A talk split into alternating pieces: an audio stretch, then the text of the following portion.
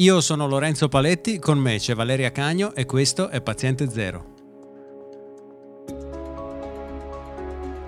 In questo podcast io e Valeria, esperta di virologia e ricercatrice all'Università di Ginevra, cerchiamo di fare chiarezza sul coronavirus Covid-19. Tentiamo di farlo con pacatezza e oggettività scientifica.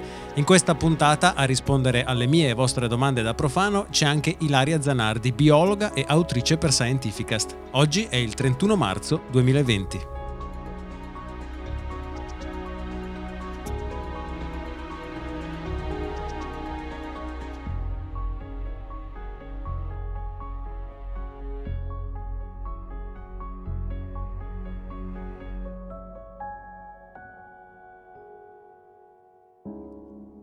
Ciao Valeria e grazie Ilaria per esserti unita a noi. Ciao, grazie per avermi invitata. Abbiamo parlato dei sintomi principali del coronavirus, ma ce ne sono un paio che non abbiamo ancora trattato e che possono impattare negativamente la vita dei contagiati. Stiamo parlando della perdita dell'olfatto e del gusto, che secondo alcuni primi studi sarebbero tra gli effetti del contagio da coronavirus. Valeria, è vero, eh, cioè è confermato che rimanere contagiati da coronavirus può portare ad una perdita di olfatto e gusto e con quale entità? Cioè su 100 pazienti in quanti riscontriamo questo problema?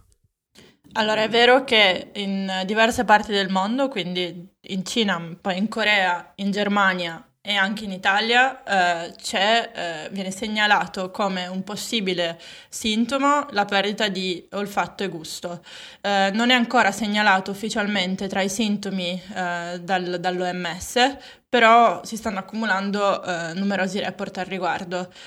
Su quanti sono, ovviamente diversi studi danno numeri diversi. Eh, gli, I dati che abbiamo di Milano, dell'ospedale Sacco, che sono mh, mm, disponibili come preprint, quindi non sono ancora eh, revisionati, eccetera, eccetera, eh, ci dicono che su 59 persone analizzate, 20 persone avevano eh, la perdita di, di, o di olfatto o di gusto.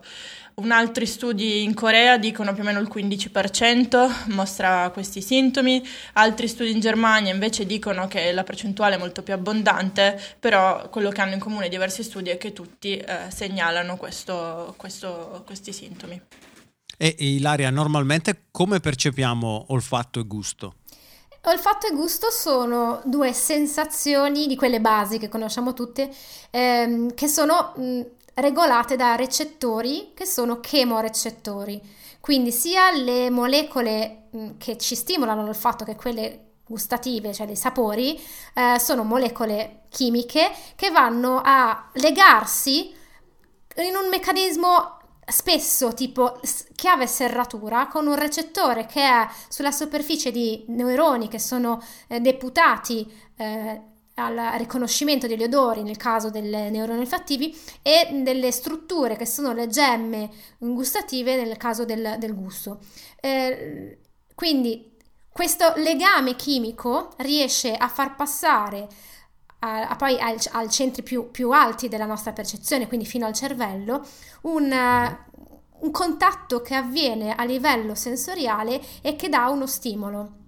Nel caso de, de, del, del, gusto poi c'è ancora una parte un po' diversa che eh, nel caso del salato per esempio o dell'acido invece dipende direttamente dalla composizione chimica, quindi di quali ioni fanno parte eh, della, della, cosa che stiamo mangiando, quindi è più una sens- sensazione legata al, al, pH, quindi il pH riesce a, a darci poi una sensazione che viene trasmessa ai centri più alti, quindi al cervello.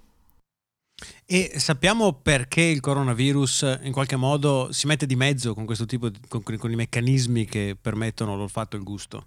Ah, io ho cercato informazioni in questo senso e no, non si sa ancora. Quello che possiamo fare è fare delle supposizioni, anche quando abbiamo il raffreddore, per esempio, non, ha, non abbiamo percezione dell'olfatto e il nostro gusto si riduce. Perché?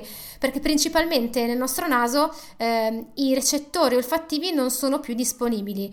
Il nostro epitelio olfattivo è ricoperto da un sottilissimo strato di muco che... Mh, rende i recettori umidi e soprattutto anche protegge i, nostri neuroni perché ha una parte che è fatta di mucopolisaccaridi, di enzimi, però c'è anche una parte mh, che è fatta di eh, anticorpi, quindi che protegge il primo contatto.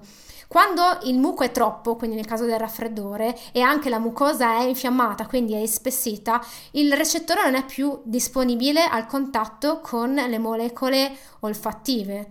Però non sappiamo se questo succeda anche con il coronavirus. Un altro problema potrebbe essere che un'infezione provoca una lesione del, dell'epitelio olfattivo. Nell'epitelio olfattivo ci sono sei tipi di cellule diverse che vanno dal sostegno alla proprio la, cioè la parte neuronale, quella della ricezione del segnale, eh, e poi ci sono delle cellule staminali. Le cellule staminali si possono dividere dando una cellula staminale nuova e un neurone e sono al momento si crede che siano le uniche cellule staminali che possono dividersi per formare un nuovo neurone così direttamente ed è un processo molto attivo, quindi quando c'è una lesione l'epitelio non funziona più ma viene rigenerato. È possibile che ci possa essere qualche tipo di lesione nell'epitelio dato da coronavirus, cioè, è assolutamente un'ipotesi mia. Mm.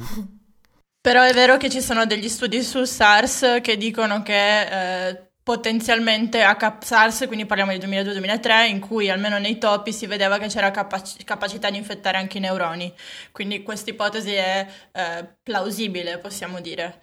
Eh, l'altra cosa da dire è che sul gusto eh, sappiamo che eh, nella cavità buccale, quindi in bocca, c'è una alta espressione di, del recettore del virus, quindi di nuovo c'è possibilità per il virus di infettare direttamente eh, la bocca e potenzialmente anche influire sulla percezione del gusto direttamente da lì. Mm-hmm.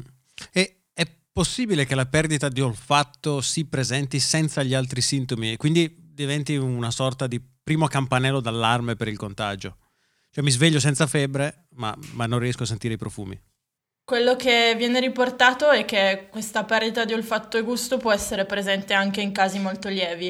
Eh, già lo capiamo perché di fatto eh, implica che ci sia un'infezione o qualcosa in corso nelle alte vie respiratorie, mentre normalmente i sintomi gravi sono legati soprattutto ai polmoni. Quindi se per qualche ragione il virus rimane localizzato nelle vie respiratorie alte, eh, è più probabile che ad esempio si sviluppi, ci sia uno di questi sintomi eh, piuttosto che invece difficoltà respiratorie o tutto quello che abbiamo già detto riguardo riguardo alle polmoniti. Per questa ragione eh, quello che eh, viene detto è che se in questo periodo, quando comunque ci sono molte meno altre infezioni respiratorie in giro, eh, si, si, presentano dei sintomi simili, è opportuno eh, adottare misure di, eh, di, quarantena, quindi evitare di andare in giro per non eh, contagiare gli altri. Mm-hmm. Grazie mille Valeria e grazie ancora Ilaria. Ciao, grazie a voi. Il nostro account Twitter è paziente0pod. Sempre su Twitter ci trovate con i nostri nick Valeria Cagno e Lorenzo Paletti. Il profilo di Scientificast invece è Scientificast. Se invece volete scriverci la nostra mail è info-paziente0.net. Noi ci sentiamo al prossimo episodio di Paziente Zero.